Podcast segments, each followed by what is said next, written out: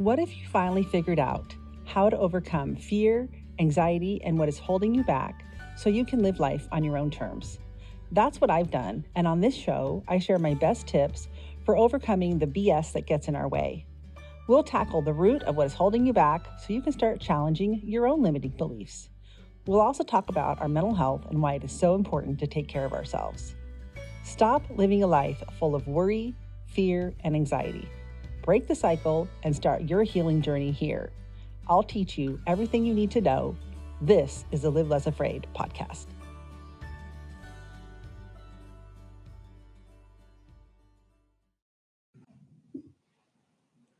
Hello, hello, my friends. Welcome in. My name is Michelle Jones, and this is the Live Less Afraid podcast. And I'm so excited to be here with you today. I know I always say that. I know it probably sounds corny, but I genuinely enjoy um, spending time with you. And I'm glad that you're here. Super appreciate you listening. Uh, shameless plug, and I think I say this in, you know, maybe my uh, wrap up, but if you like the podcast, please share it with a friend. If you haven't left a review, please do that because it helps uh, other people find the podcast. On today's episode, I want to talk about change. Cha cha change. Uh, change. Change is the one thing that we can always count on. Life is always changing. And as we move in and out through those changes in our life, good and bad, as we go through hard times, we can take comfort in knowing that we'll eventually be past those hard times and good times will come again. And we can take comfort in knowing when we're in the good times that more of that is coming in our life too. So sometimes I think it is important to remember that change really is part of life. And I want to say that people who struggle with fear and anxiety, it can often be not all the time, but often it can be because you're resistant to change or because you are unsure about the change or you are afraid of the change. So, today we're going to talk a little bit about change in our lives change management, how to manage that those feelings around change. And I'm going to share with you my view on change. It, I kind of like it. I don't know. There's I would definitely say that when I was younger, I did not always appreciate change. I wanted things to stay the same. I think uh, I was very sentimental. Um, and some of that I think comes just from, you know, the traumatic childhood that I was raised in. You know, uh, things staying the same meant safety and security. When there was change, it usually meant chaos, and that did not feel safe. That felt unsecure. And I think that was definitely one of the things that led to my, you know, being fearful and being anxious about change in my life. Um, and so, but today, I look at change, I welcome it. I know that it's coming. I know that things do not stay the same. There are no constants. There really aren't. Um, and if I feel ch- resistance when an event happens that brings about change in my life, I'm pretty quick to recognize it and go, oh, wait, this is change. And I've got, a, I've got an example for you. So recently at um, the marketing agency that I do work for, they implemented a new uh, campaign template for everyone to use. Well, I already have campaign templates and they're already dialed in just the way I like them, just the way my production coordinator likes them. And uh, I was resistant when they said, "Oh, we're bringing out this new template." I'm like, "Okay, great. Why do I need it?" uh, and I know all of you, you know, who work in the work world can appreciate this. Um, really, any any job, right? There's always some kind of new policy or new training or new way of doing things, um, and you're like, "Oh, great! I can't wait." but uh, but I, I caught myself, and I thought, well, they've done the work, and and this is what they think is going to work best for for the flow of work and to make sure that um, our design team is able to uh, you know, complete their tasks in a timely fashion and be able to view the groups of tasks that they have on a particular campaign project. So I was like, okay, well, and I also gave myself permission, and they gave us this permission too, to implement that on a you know, on a schedule that works for me. Like, I think sometimes changes come along in our life and we think, I have to just, you know, throw myself into this full heartedly, uh, get guns ablazing, you know, to make this change happen. When gradual change is just as effective, it's, it's just as um, valuable to go ahead and just allow that change to happen over time. We don't have to rush it. We don't have to run in like, oh my gosh, the house is on fire. Oh, I need coffee. So they gave us space to do that. That's how I'm going to be implementing it. Taking my time, figuring out how this new template fits in with the work that I already have set up, and um, adopting it, absorbing it, drinking it up. Um, and I think that's how I look at change is like, okay, here it is. Here's this thing that changed for me in my life. How am I going to uh, absorb it into my life right now as it is? Because, you know, we have to make space for it. You have to make space for change. Good things and bad things. Think about when you've gone through a difficult situation, when you've gone through you know, when quote hard times or a bad thing has happened to you, how you felt about that. And maybe you just wanted to like make it all go away. maybe you just wanted to be like, I want this to be over. I want to move past this time. I can relate to that because that is um, how I have felt in the past when I've had to deal with hard times, I've to deal with bad situations. Um, I wish it away, right? I wish my life away in that moment because I'm like, gosh, I just want this to be over. I just want whatever this season is in my life to be wrapped up so I can look back on it later and, you know, say, gee, I'm glad I'm on the other side of that now. But, you know, we can't wish it away, right? it takes what it takes. Like it takes the time that it takes to get us through those situations.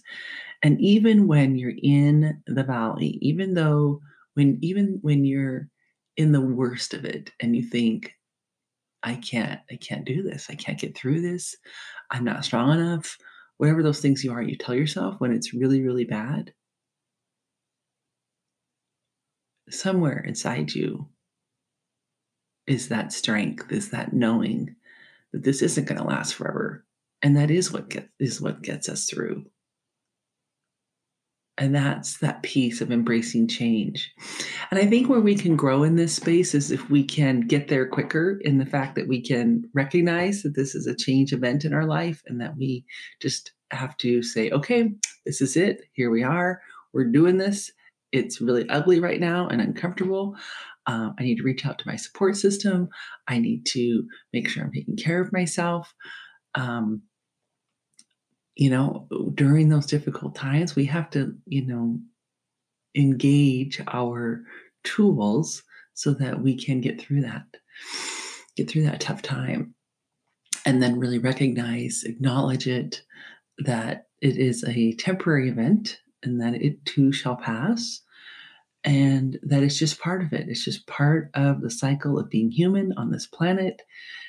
Is sometimes things are bad, sometimes bad things happen, and I think that's one of those things that um, you know when you talk about anxiety and fear is sometimes people hold themselves back from doing something, they're fearful of it because they're afraid of what's going to happen, because they're afraid of that unknown change that's coming down the road.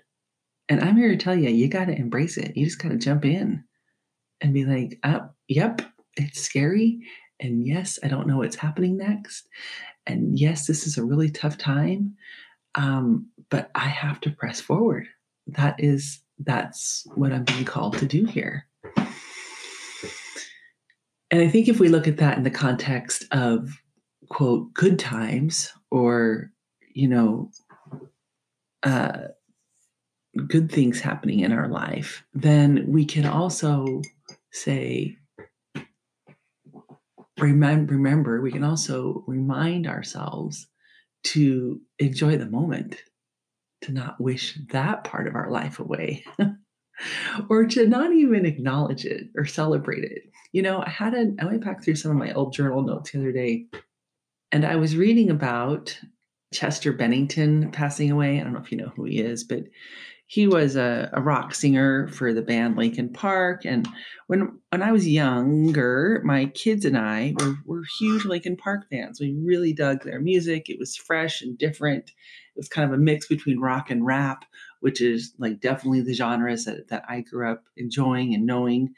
And um, you know, he committed suicide. It was really, really just tragic and sad and awful and his anniversary, uh, the one year anniversary of his death came up uh, not too long ago. And in my journal, I was writing about it, thinking, like, you know, just how we never know what people are dealing with. And, and it was just so sad and painful because I think, God, this guy was so talented and he had so much to give the world. And yet, you know, he, he couldn't get past his own demons, right?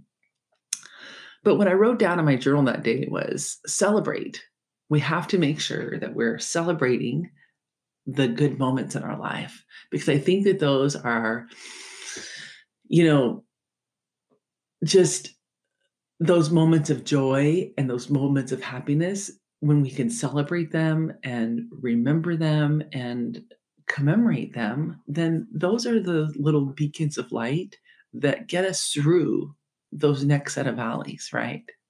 When we can go back and pull up that memory and be like, oh, that was fun. We did that thing.